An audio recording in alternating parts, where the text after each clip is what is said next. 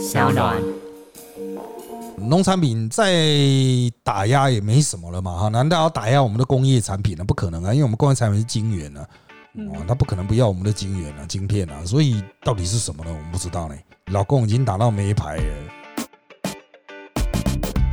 大家好，欢迎收听今天的人渣文本特辑开讲，我是周伟航。那今天也是这个聊一周大事的政治不正确系列，由我和 Josefina，嗨，大家好啊，一起来跟各位研究一下哈，这个国内外这一个礼拜，其实不到一个礼拜，因为我们上个礼拜是礼拜二才录的啊，礼拜三就播了嘛哈。那我们现在是礼拜天啊，大概这五天呢哈，到底有什么值得瞩目的大事件啊？我们稍微。来帮大家梳理一下了哈。好的，那当然我们一样从国际的新闻开始看起哈。首先呢，是一个在台湾被忽略掉的新闻，我们把它抓出来哈，就是美日澳印啊，他们有一个四方安全对话。那他们做了这个会后做了一个共同的声明哈，就关切这个印度洋太平洋的安全，还有海洋秩序的挑战。美日澳印四方安全对话二十四日召开领袖峰会，会后联合声明承诺强化印太地区安全繁荣，因包括东海与南海的海洋秩序挑战。而四位领袖承诺在 COVID-19 疫苗、气候变迁、供应链、洁净能源与太空领域等议题合作。并于峰会后发表联合声明，但声明全文对中国只字未提，也未谈到台海安全。好的啊，那这个哈算是这个以美国来主导了哈，结合了这个亚太地区哈啊，再加个印度的这个反中的主要国家啊所召开的领袖峰会。当然呢，关注的焦点是在于说，诶，他们好像没有特别去提到中国台湾啊，但是呢，他有提到南海、东海。特别是这个海洋秩序的挑战了哈，那什么叫做海洋秩序呢？因为海洋其实在相当程度上都是公海啊，虽然有外推的经济海域，但原则上啊，绝大多数都是公海，它有航行权嘛，我没有在里面捞鱼，那我可以开过去啊，哦，那。当然哈，在南海还有东海哈，都有所谓的这个领土的争议啊哈。那这个领土的争议就涉及很多延伸的概念了。那这个岛礁由谁占领哈？那当然会影响第一个经济的海域，第二个就是所谓的这个啊领海的权利啊。特别是南海，我们台湾人不太关心南海 啊。那南海就是很多岛礁嘛。你理论上一个小岛礁，这是我的领土的话，它那个往外推哈，就是我的领海啊。往外推就是。这个会有一个领海线，那因为那个岛礁太多了哈，所以他们就会有所谓领海基线呢。就是说，好，那这一群岛礁都挤在一起一坨嘛哈，为了方便哈，那我就以最外围的那几个啊去拉一条直线，那不会全部都弯弯曲曲、弯弯曲曲啊，那个船就你要开就要绕来绕去就很麻烦，那干脆拉拉一条直线这样子。好，这个叫领海基线啊。不过。重点是在于别的国家要不要尊重你。现在老共哈，他所推出的领海基线哈，就呃美国是不鸟的啊，美国就直接这样开进去的。那对老共来说哈，这个叫入侵领海啊，但是对老美来说，说我才不理你。啊，那个你自己画的哈，你把擅自把两个岛连在一起，我才不理你啊！那个岛也不见得是你的这样子啊。好，那这个就是所谓的海洋秩序了啊。这个接下来呢，哈，这个在南海应该会有一些相关的冲突。不过哈，这个会其实也提到了这个疫苗的供给了哈。我们现在会觉得说，很多人都觉得啊，疫苗打个就是三剂差不多了吧哈，但他们想的是更长期的、更长远的，就是也许之后病毒会有一些其他的变异啊。有些人说变成流感，流感也要每年打。哦，马上我们要开始打流感了，十月一号开始嘛，哈，啊，所以这个疫苗哈会变成长期战。对台湾来说，哈，这个一年一千块是 OK 啦，不算什么，因为我们有健保。可是很多国家在相当程度上资源上啊，其实都没有那么样的充裕哈，所以他们还是要透过这些大国的协调去制造并试出疫苗。所以某种程度来说，我们也是受惠于这些国家了。我们疫苗主要也是每日来的，至少占一半以上啊。他们的整个疫苗的生产供给链啊，他们怎么去安排全球的供应等等啊？这个其实蛮复杂啊，就是台湾人可能都还没有想到，就是如果真的变成长期战的话，那我们自己自身的疫苗供给会不会够哈？那当然，我们目前倾向去争取莫德纳的代工了啊。不过八字没有一撇啊，争取半天也没有看到进一步的声明了啊。好。接下来是另外一个大家比较多人关注的新闻，就是啊，被困在加拿大三年的华为财务长孟晚舟终于获释啊，然后很帅气的返回中国了啊。那加拿大原本有一个把他引渡到美国的程序啊，也为之终结了。加拿大法官二十四日终结针对华为财委长孟晚舟的引渡程序，下令将他保释条件解除并释放他。结束近三年的法律攻防后。孟晚舟已搭机返回中国深圳。然而，美国媒体认为孟晚舟案虽暂告落幕，但基于科技竞争，美国不会放松抑制华为。此外，加国总理杜鲁道随后宣布，两名遭中方关押逾千日的加拿大公民也已飞离中国，于二十五日早上抵达加国。好的啊，这个华为的这个孟晚舟真的卡的非常非常非常非常的久了哈。那之前大家一直都认为就是，哎，美国会不会真的把它引渡过去来进行审判？那当然了，对中国来说哈，就是中美对峙就上升了。不过哈，他把它放回去啊，有些人解释就是啊，换服啊，人质交换啊，你把两个加拿大人还给加拿大哈，把孟晚舟还给中国这样子哈，有人说是就是这个一对二的交换啊。不过孟晚舟其实也是加拿大国籍的呢啊，所以这个今天我看有一些那种台商圈子就在讲说这个。中国用两个加拿大人去换了一个加拿大人回来，哈，整体来说，哦，加拿大应该还是赚了，就是怎么换都是加拿大人，啊，但是重点是他是华为的公主嘛，哈，那这个有非常。代表性的意义，他回去中国也是很帅气啊，弄个红地毯哦，好像什么奥运选手啊，光荣归国啊，还给送他一束花啦，然后他下机就要感谢共产党营救了。哎，你要注意哦，在加拿大的那个整个的审理过程都没有什么中国共产党的什么营救不营救，但大家也都知道嘛，哈，其实一定是有中国背后的因素嘛，哈，就是阿贡哈一直想要把它弄出来。那现在把它弄出来之后，孟晚舟这个案子就此就结了吗？啊，有些人认为说美国会不会开始对华为放松，其实不尽然。第一，华为的其他案子还是在打。孟晚舟比较像是答应提供一些资讯啊，就是愿意作证。啊，然后去证明一些可能华为违法的部分啊，那这个加拿大哈就 OK 啊，那就是哦就放了他一马这样子啊。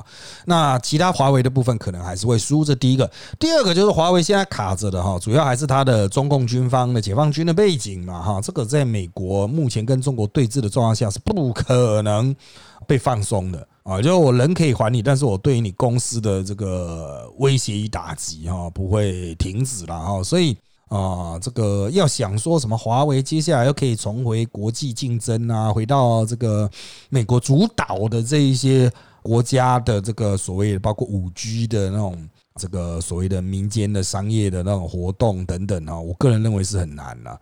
啊，很难啊！美国的确就是会持续的施压啊，以各种方式施压啊。好，那当然了，对于家国来说，因为他们有选举上的压力哈，当然会这个会觉得是一个利多了，好像真的就争取到什么。不过我还是要简单讲一个哈，就是啊，这个我认为哈，阿贡哈接下来可能尝试会用这个例子去跟其他国家说，哎，你要不要退让？啊，你要不要跟我退让，然后我们互相解除彼此的这种制裁啊？就是因为有很多阿贡的人，因为香港啊、西藏啊、新疆啊被美国制裁、被欧盟制裁啊，阿贡可能会想说，那我们就用这个方法去交换。我个人认为，其他国家可能不会鸟哎哦，因为美国他们当然他们的司法体系哈有他们自己独立性啊，所以他们要怎么做哈，可能是比较纯法律的考量。但是欧盟哈。哦因为它是政治上的制裁啊，我想应该是不会放松啊，所以这个大概不会变成通案。这个当然了，亲共的人哦，总是希望说，哎，透过这样的例子去放大，就说啊，美国已经妥协啦，美国接下来会怎么放水啊等等哈，我是觉得想太多了啦，啊，不可能的啦，啊，这个慢慢等啊。好，那当然了，刚才讲到卡纳达有选举啊，在我们录音的这个同时哈，德国也要展开它的这个重要的国会大选。那我们这一集没有讲到德国了哦，因为人家就是在我们录音的时候正在投票嘛，等你收听的时候他已经投出来。那请问我们到底要讲什么哈？没办法讲啊哈，就是没法预知啊。对啊，就是没办法通灵。当然他们说社民党在最后的民调逆转了，应该会赢了。可是他们赢了还是要结盟啊，结盟才会过半啊。那结盟到多少啊都不知道啊，不记得啊。但是原本呢，台湾还是讲说什么绿党会赢，不过绿党最近的民调掉下来了。啊，绿党民调比较好是之前啊，最近是社会民主党哈的民调拉起来，但也没有很高了，大概二十五趴吧，二十五趴到二十七趴了。啊，就是反正就投出来都不会有人过半了，就组联合政府了。那那他们一般认为说，应该梅克尔路线不会有太大的改变啊，就是跟中国的态度是神圣乐观的哈。但是我个人认为，如果绿党有联合组阁的话啊，如果绿党有联合组阁，因为绿党是反中，可能就嗯比较。不会那么轻松，应该是这样讲哈，就德国的观点了哈。这个他们当然还是以国家利益为优先哈。不过整体来讲，绿党还是比较反中的哈。好了，接下来我们来看到全球的这个疫情还有疫苗的这个简单的报告啦。就是比较特别的是啊，WHO 通报新增的确诊是持续减少的，然后全球疫苗的施打呢也已经超过了六十亿剂。截至台湾时间二十二日下午五点，全球施打疫苗剂量已超过六十亿剂。世界卫生组织 WHO 表示，COVID-19 的新增确诊病例上周持续减少，全球通报新增三百六十万例，前一周则是四百万例。另外，世卫组织会持续追踪 Lambda 与 Mu 这两个都是源自于拉丁美洲的变异株。不过尚未造成全球大流行。好的啊，那其实就全球的角度来看，随着疫苗的施打，的确疫情是逐渐有往下走的趋势。但是它必须从两个角度来思考。第一个，欧洲的确是打好打满了哈，但是这些先医疗先进国家。检测能力比较强调的国家，它的疫情减缓，不代表全球疫情真的减缓。那接下来可能就是那个疫苗施打率很低的，比如说非洲啦，或者是一些部分中南美国家，那他们还是会有一些病例，然后并没有办法检测出来哦。所以新增病例减少，可能是代表先进国家的病例减少。啊，那疫苗的确有用哦。那除了 Delta 之外，其他的变异株啊，可能还竞争力没有 Delta 那么强啊。不过我们现在是审慎，但不到乐观，因为有一些啊，像那些原本已经解除社交限制、开放社会活动，像新加坡，它的疫情一下子飙出来哈，就真的还是大家有点压力啊哈。那它要收缩了，所以我个人认为，就是反正台湾现在是没有疫情，我们就持续观察，这是我们这个节目一向以来的基调，就是我们就持续观察他们到底怎么做，做了之后产生什么效果，那我们能不能学习？那我们要不要那么快开放啊？那我认为哈，这个像丹麦哈，有些专家跟我讲啊，大家可以多注意丹麦哈，丹麦是完全开放，然后它的病例并没有增加啊，它大概达到八成左右。嗯哼，两剂啊，所以我个人认为，就是如果丹麦的状况 OK 的话，那也许我们大概打到八成的时候哈，也可以适度的哈。但是到底什么时候能够打到八成呢？哈，有些人说哇，会不会到明年啊？这个应该不会那么久啊，因为现在世界各国差不多打到六成五以上哈。我们前面提到六成五是难关啊，就打不完，打不完就开始捐给你疫苗啊。哦，像那个我们录音这一天哈，斯洛伐克本来说只给一万嘛，啊，变到十六万，就是对啊，变很多，他们打不完了，打不完，所以就要要送来的时候，好吧，就全部送给你喽，啊，就这样子啊，就一口气全兑给你。日本也是会持续啦。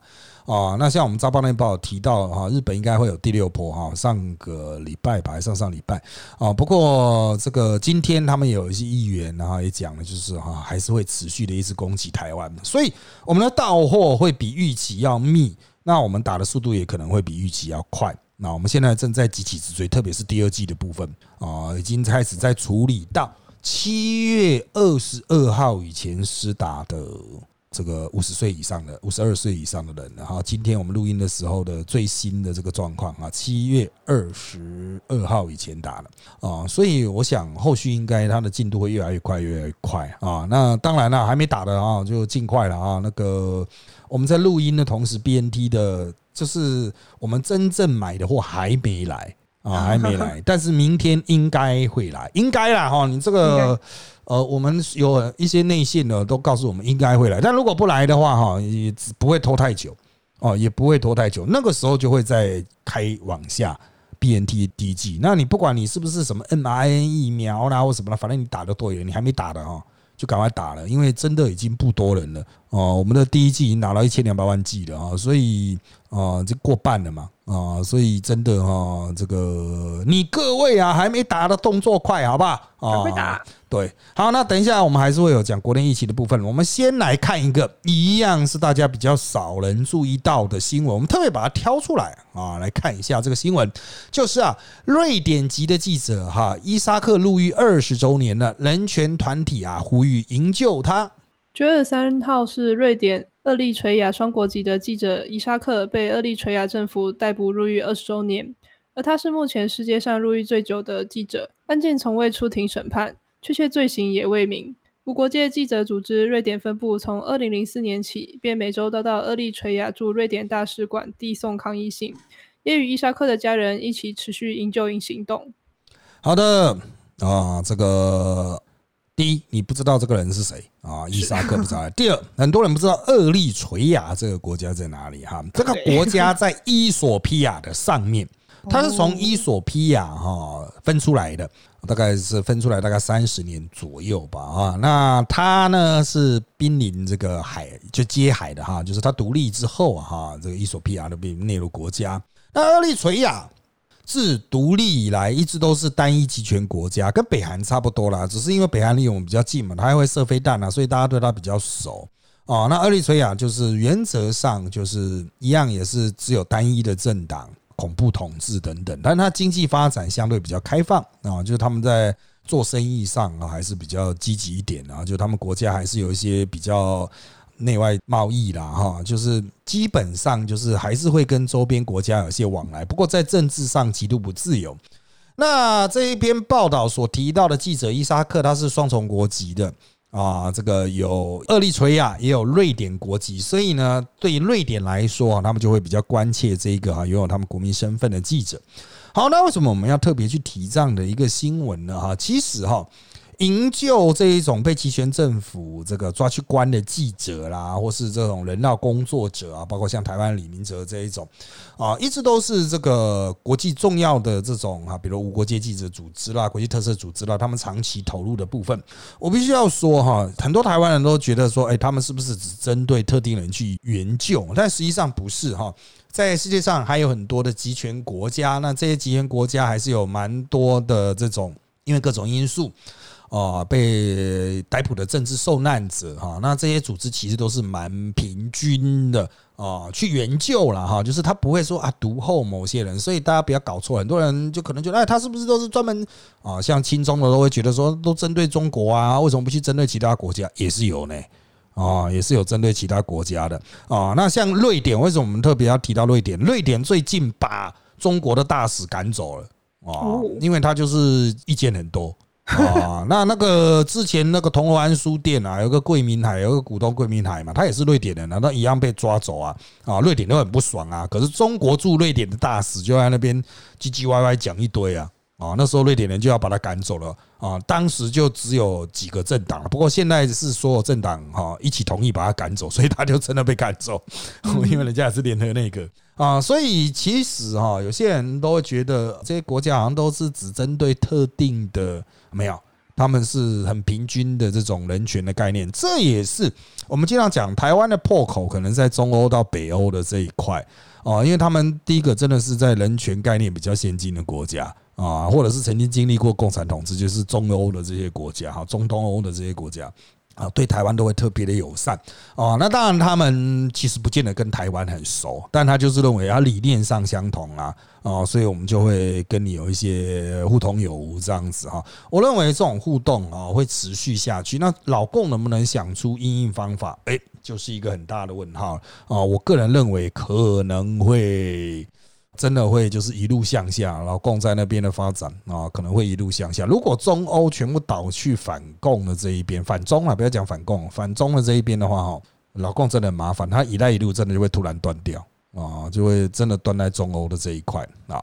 好，那当然我们先刹车一下，回来看亚洲啦。我们来看一下我们少关注的 Korea 啊，文在寅总统提议发表中战宣言。那北韩的金宇镇说呢，如果南韩呐不轻敌的话，是一个好的主意哦。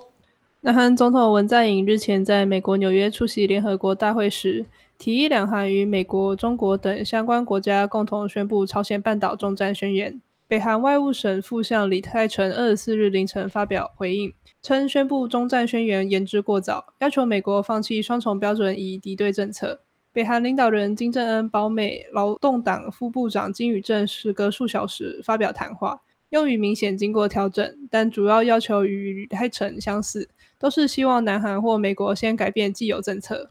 啊，我先来讲南北韩的哈，这个主要就是韩战分裂成两国家。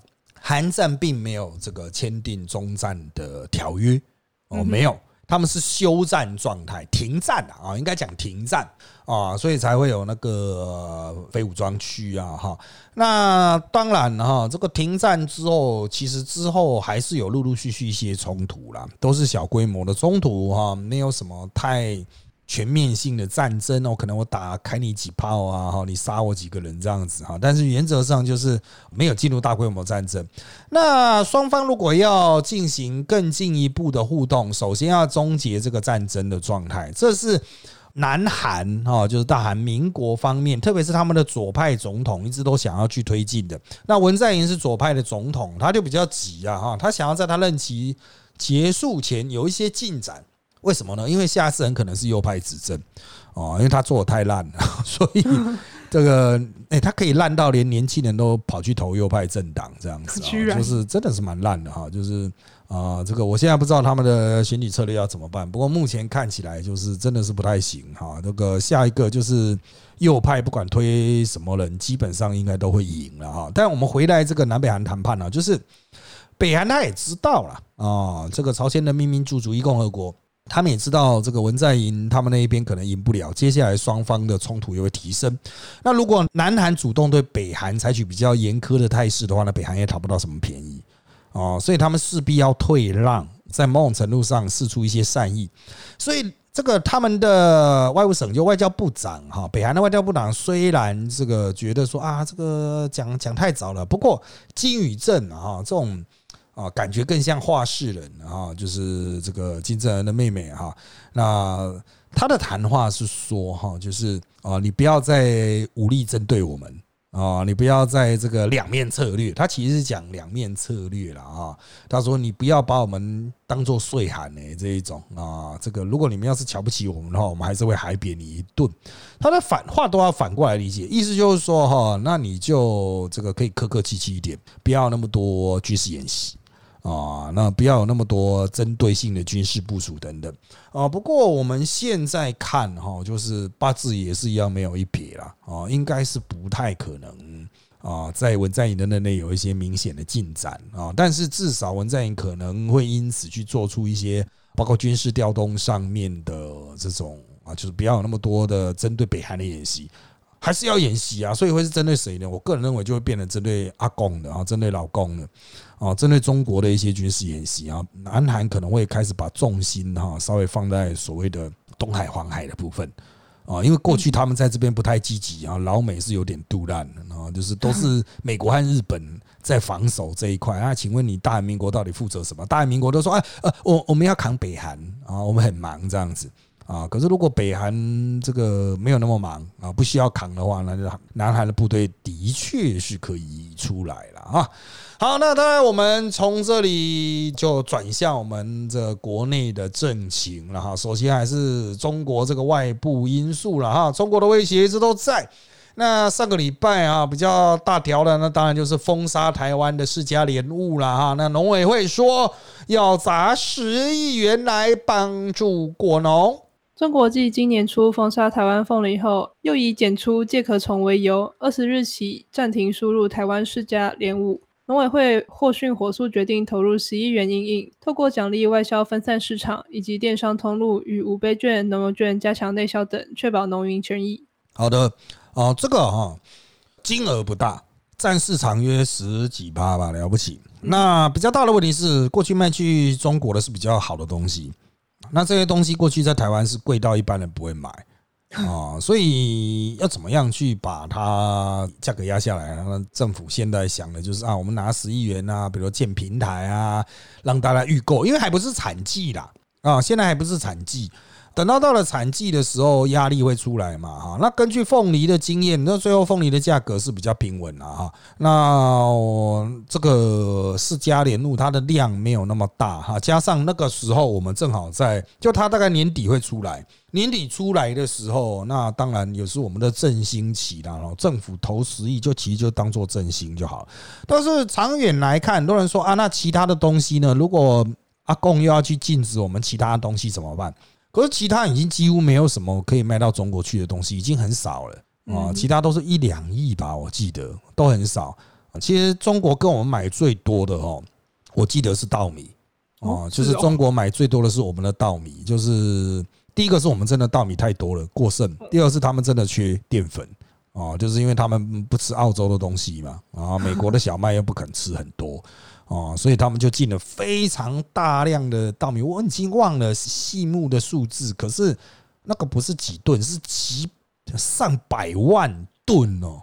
哦，我记得了哈，我不知道有没有记错，是上百万吨哦，好像二十万吨这样，一个月十几二十万吨哦，那加起来会上百万吨，还是两百万吨？那非常非常多了啊！当然你说米也蛮重的，那没错了哈，但是我们的产米量也很惊人哦，所以。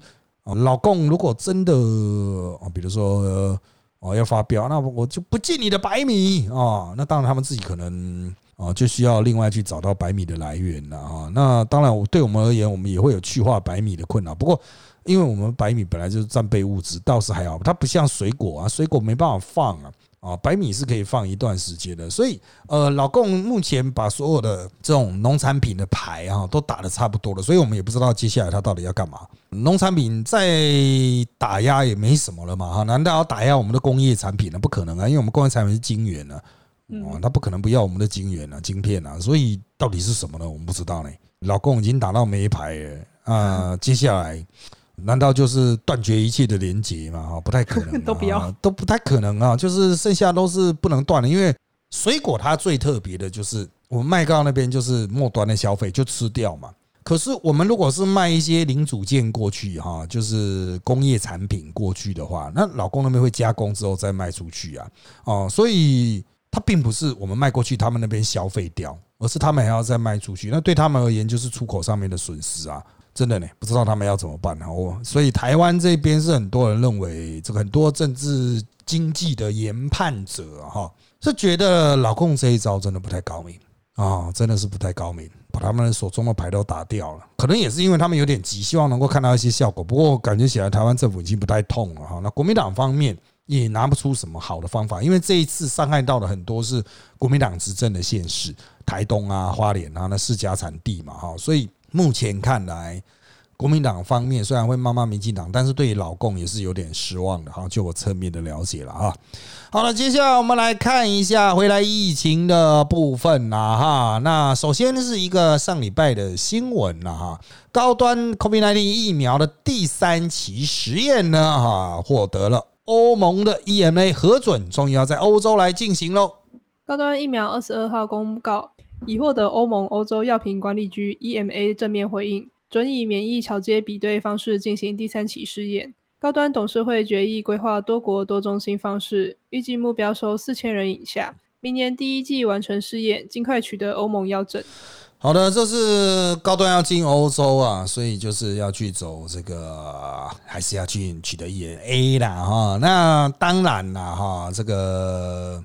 原则上啊，原则上是需要一段时间的，没有那么快的啊。但是它比较值得一谈的是，他们是要用免疫桥接啊。那免疫桥接它是采用那种不劣性了，哈，就是它会跟其他的疫苗去进行比对啊、比较啊，然后比较看看双方产出的抗体的效果哈是怎么样。好的。不要忘了，我们大概在三个月前呢，我们还在讨论免疫桥接到底 O 不 OK，准不准确，会不会忽略了什么啊？这个比如 T 细胞啊什么的，很多专有名词了哈，这医学的才比较懂。但总而言之，就台湾有很多人认为免疫桥接没办法呈现出一般三期的那种保护力了哈。但是呢？依照现在世界各国的局势啊，要么就大家都已经打疫苗，要么就是啊局势烂到就是打疫苗好像也没什么用，可能大家都有抗体了。你接下来还真的就是不用免疫桥接，你是要去怎么找到那么好的实验场地？然后大家全部都挤到一些特殊的国家去那边做实验吗？好，所以哈，这个免疫桥接这个慢慢的推广开来了哈。那当然有人说台湾创世界之先呐，这也没有什么好坏的问题啊。啊，高端就是我们的战备物资，能用就用，不能用就算了啊。但重点是哈，接下来高端要面临的困境就是在于说，实际上高端的成本是非常高的啊。它的毕竟就是小的疫苗，它没办法用很巨大的量来啊跟你拼的这样子啊。那再这样子，它的生产价格压不起来。就我们的了解是，他们做一剂其实还是赔一剂啊，啊，就是价格压不下来啊。可实验很贵呢，你以为做这个实验是？每个人五十块钱就可以打发掉嘛，又不是养乐多 啊，那做起来每一个人的成本那几万块台币以上哦，所以对他们来说哈，这个真的是蛮麻烦。像之前不是传出 WHO 要补助他们去中南美做实验嘛，去哥伦比亚做实验嘛，哈，那个重点就是要补助哦，有补助，有补助当然可以做，没有补助他可能就觉得哇好麻烦啊，要去那边做哈，真的是不容易啊，所以。当然了，高端是民间的公司，这个政府不宜过度介入了。不过，我们希望本土产业啊能够像样一点嘛，哈。那个我们的疫苗，这个特别是 COVID-19 疫苗，哈，从去年到今年有飞速的发展，主要还是得力于美国的帮助。啊，在美国的支持下，有这样子飞速的发展啊，那当然它能不能经得起国际的考验啊？那是真的要丢下去实验才知道。那它现在也会在国内打第二季哈，打第二季十四天之后，也就是十月中以后，它一样就会进入到这个一样也是我们的有效性的保护力的那个啊很现实的战场啊，完成高端两剂十四天之后的那些人哦，他们就。会真的就去看他们会不会有突破性感染，突破性的感染的比例有多高啊？是不是比完全没打的人要更猛啊？这样子。一翻两瞪眼呐，哈，这个就不是说你说没有就没有哈，反正实际的世界是怎么样就是怎么样了啊。好，那接下来我们来看到振兴，刚刚已经提到振兴了哈，虽然它叫五倍券啊，不过正确来讲，因为已经没有五倍，没有那一千了嘛，就不用没有什么一千乘以五，反正五千块了哈。资本预约呢啊，这个很快的首日上午也有七十一万人完成了数位绑定呢，也突破了三百四十一万人。资本五倍券一定二十五日开跑。截至上午十一点为止，前往超商预定的人数超过四十二万人，利用官网预定的约二十九万人，合计共逾七十余万人完成预约，数位绑定人数则已突破三百四十一万人。好的啊，就是很多人说为什么要搞什么数位绑定啊，一大堆什么银行的优惠啦，那边抽啦什么哈，到底有什么抽什么啊？圈圈券啊，绑叉叉券，然后到底要绑多少呢？讲一大堆，为什么要搞这个呢？因为三倍券，然后是它的前一代啊哈，三倍券那数位绑定的人很少啊，好像只有个位数了哦，所以他们就被骂爆了嘛哈，所以他们这一次就想办法去提升数位绑定，就三百四十一万人来说，已经到了十五趴左右，算 OK 的啦哦，我个人认为就是。应该算是不错的成长。你要台湾人那么高数位，其实台湾人也很懒得数位，因为台湾的数位讲求多元化嘛，就不会是什么单一的一家平台商，就一定是很多平台啊，很多银行啊，就很乱啊。啊，台湾人就无所适从，所以意愿就会下降。但原则上来说了哈，这个目前为止虽然有所谓的网络塞车、宕机等等的问题，但应该第一没有传出弊案啊，第二。它还没有正式上路，所以在正式上路前都还有一些错误修改的机会啊。所以，很多人就讲说啊，这打疫苗也在那边排啊，哈，在那边无法登录啦，抽个三倍券、五倍券，你在那边卡很久都进不去了。其实根本不用担心这种事，因为如果你有领到的话啊，如果你有领到的话，如果你有打到疫苗的话，后来你就忘了。之前的有到底有发生什么问题啊？反正你就是有打到了。我告诉你了，打到之后很多人不拿那种健保卡，你也不知道自己是哪一天打了，隔一个月就忘了，还在那想哎，我到底几号啊？因为他都现在公布都是几号之前打了嘛哈。所以我个人认为啦哈，就是这种民怨，很多人说哦，暂时性的民怨你要解决，其实这刚好是政治人物最不需要去 care 的民怨。真正的民怨是永远没有的。哦，永远都没有的人，那个才会变成真正的民怨。就是说，不管怎么样，他都领不到五倍券；不管怎么样，都打不到疫苗的人啊。那当然，在台湾现在还是有一些人打不到疫苗，不过第一季都还没打到的很多是自己决定的啊，就是你在七月十九号之前去没有够 A G，然后高端你也不打，残疾你也不去预约。哦，残疾你也不去预约，那当然就是没有这种人，应该没那么多了哦，应该没那么多了，但还是有了。我们评估。可能有三百万人，但应该没那么多了哈。就是有一些可能就想了，算了，反正没疫情，那我也不打。为什么我们现在会知道这件事情呢？这都牵扯到我们接下来要讲的这个施打疫苗的议题啊。我们先来看了哈，BNT 当然还是大家比较关切的啊，就它正式展开校园施打啊。当然初期还是有一些晕针啊，或是这个害怕接种的状况喽。卫生福利部和教育部规划安排年满十二岁至未满十八岁青少年接种 BNT 疫苗，包括双北在内的五县市二十二号先开始施打。教育部二十二日初步统计，有一名学生晕倒，有一名学生抽搐。好的，BNT 啊，那现在已经由校园施打虽然展开啊，在各位听到录音节目的同时，它也会有所谓的。啊，唐凤平台的预约开始实打啊，那它会包括一些长辈、一些四十岁以上的酒类啊。好，BNT 的量应该会逐步增加，但是哈，我必须要讲，前面这几天的这个，其实就这一周的这种高中校园的实打，从礼拜三四五这三天，其他的量很低。我要强调，礼拜三是超前施打了啊，本来是二十三号，就礼拜四才是正式开始试打，所以正式试打应该只有两天。但是这个量比我们预计要低哦，就是因为它是各县市政府自行安排的，它有多少医生就能够有多少试打点。本来政府是预计打到十月二号，也就是说，这个就是各位听到节目的这一周就要全部打完，但是目前看来可能打不完啊，就是有些县市他们出动的医护人力比较少啊，那他们现在是一间学校一间学校的打啊，就是本来是说从年纪大的往下打。后来他们发现说这样很难搞，刚才我就说医护到那个学校去嘛，啊，就全校都叫到体育馆，这样梆梆梆全部打掉，然后第二天大家都一起放假，这样子就很很整齐。啊，就这所学校弄完，就到下一所学校，可它的进度就比较慢了哈。就是第一个，每个学校人数多少不一嘛哈。有时候你安排上没有算的很精准的话，可能就有有些天就打的人比较多，有些天打的比较少啊。所以目前施打的进度哈，其实是不理想的。你们听节目的这个礼拜的状况，是不是能够打到每日都超过十五万？上个礼拜每日才八到十万而已。啊，如果能够打到每日十五万的话，应该会比较像样，但还是有点慢。我要强调，还是有点慢啊。就光就 BNT 的部分哦，那除此之外呢，还有其他的疫苗，像高端也要开始试打了。九月的最后一周是四箭齐发啊，就是 BNT 啊是打第一剂。高端呢是打第二季，但第一季还是可以打了哈，就打第二季。然后 A G 呢啊也会有第二季的施打，那重点是在于莫德纳第二季的施打一直都在进行，就是针对长辈的莫德纳。好，那它会有一个问题，就是因为之前七十五岁以上施打 A G 第二季的时候出现了啊唐凤平台预约乱象啊，就是那种七十五岁以上的长辈和十八到二十二岁的年轻人抢成一团。所以那个时候就说好吧，那我们就把长辈的部分全部交给地方政府去安排，他就出唐凤系统。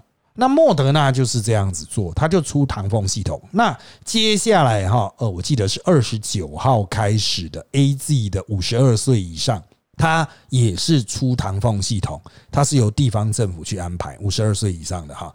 好，那这会产生一个问题，就是有时候地方政府的施打点，它可能是在诊所啊，那就可能会出现残疾，就是因为那些长辈他不见得有空去打，他排一个时间给你啊，那可是你不见得有空啊，他就会出现残疾啊。在台北市莫德纳甚至有出现那种，好像是他们可以打六十个人嘛，只来二十六个啊，就造成一半以上是残疾，当然他就可以不用开那么多瓶了。哦，那可能就是会只有三生四剂残疾这样子，可是这就会让整体的施打过程更迟缓，因为你那些老头子不打，现在不打了，接下来还是要打，那到底要拖到什么时候呢？啊，所以这个真的是大灾问哈，就是如果你用唐风系统，所有人在那边挤啊，然后不会用的人又在那边骂啊，不用唐风系统用通知，老头子又会说，哎呀，这一天哦，就这里不爽，那里不舒服啊，或是刚好没空啊，又没办法去打，这道理来说。呃，那么老的老头子应该都退休了，可是他就是很忙啊，大家也不知道为什么，就是就是不能来打哦，所以。啊，现在就是可能还需要磨合，我们就讲疫苗施打乱象，可能是接下来要去好好审视啦。就是我们整个四大流程哈，要怎么样让它更有效率啦哈。不过随着教育部的这个大规模施打，如果能够在十月初陆续结束哈，一切回归唐凤平台的话，接下来啊，BNT 的施打的速度应该可以加速啊。我们现在仍然预估啦，十月十五号，只要郭董的还有台积电的这批疫苗没有跳票。的太严重，真的周周到七十万的话，十月十五号应该可以打到相当程度哦，应该可以打到相当程度。也就是说，虽然没办法现在百分之百的肯定，二十二岁以上的人全都可以打到 BNT 十五号之前，但是感觉应该是可以了啊，感觉应该是可以，因为台湾人就是这样，当你有 BNT 可以打的时候，你要觉得说，那我要等莫德纳这样。哦，就很很欢呐，哦，那是很欢的台湾人，就是永远都有人在等哈。不过那个时候，我们台湾应该十月十五号差不多到六十五趴了啊，就是整体施打率应该也到六十五趴，就算是又度过了一个难关这样子。那也许到十月底可以达到七十趴啊。那十月底那个，如果你 BNT 也不要的，AG 应该也是够了。他们讲的十月下旬可能还会去开放 AG 的这个第一季啊。不过我想那个时候应该就没什么人要去打 AG 了。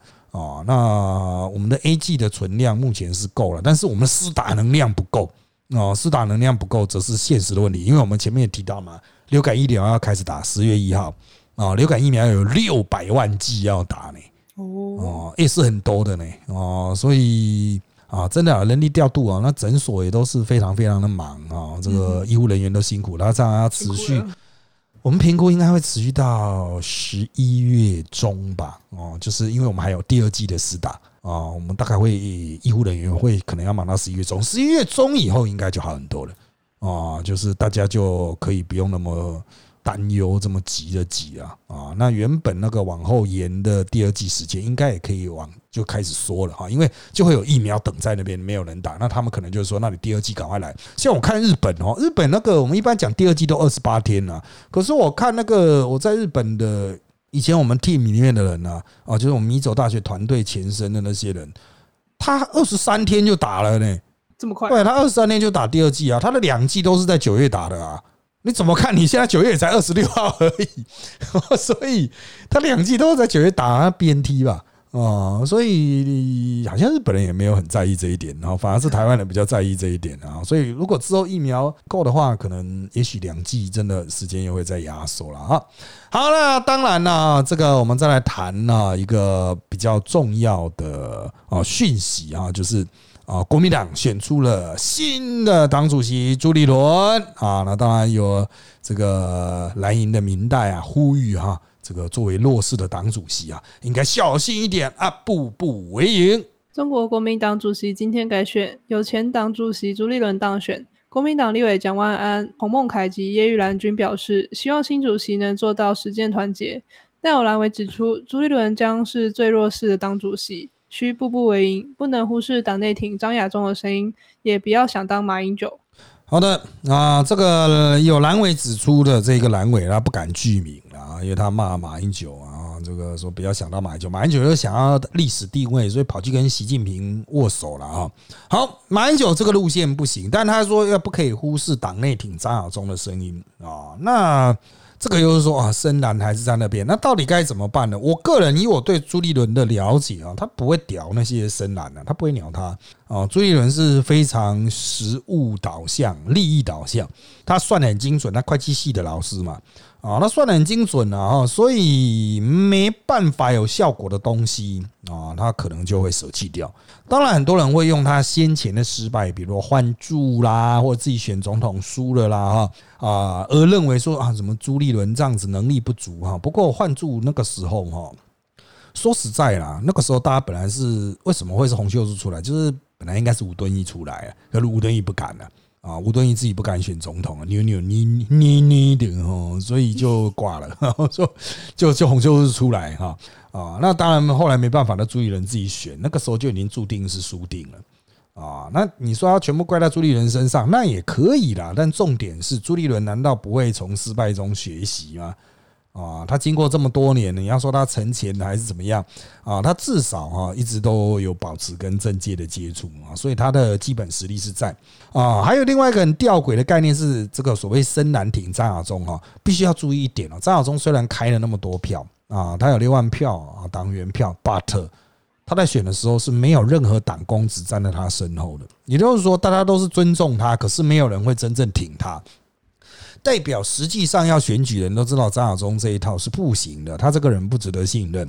啊，所以重点不是安抚张亚中，而是重点在于说支持张亚中这六万票这些非常狂热的深蓝哈，其实他们的意见不见得在选举事务上是值得参考的，所以重点是如何安抚，把他们宣泄掉。那当然了哈，在我们录音的今天，我看到有些国民党的年轻的从政党员啊，就是明代了哈。他们认为就是要进行组织改革啊，就是那些老灰啊，看要怎么把它慢慢的洗掉，不能等他们死啊，那个也许不会死啊，啊，那就慢慢洗啊。但是要怎么引入新人，怎么去改变党的结构，不然下一次选主席的时候，同样的问题又会同样同样发生啊，啊，所以他们可能会有一些。可能被外界视为党内斗争啊，但实际上是要去尝试做组织改革、组织再造的部分哦。不改变国民党的这些党员组成哈，可能真的会完蛋。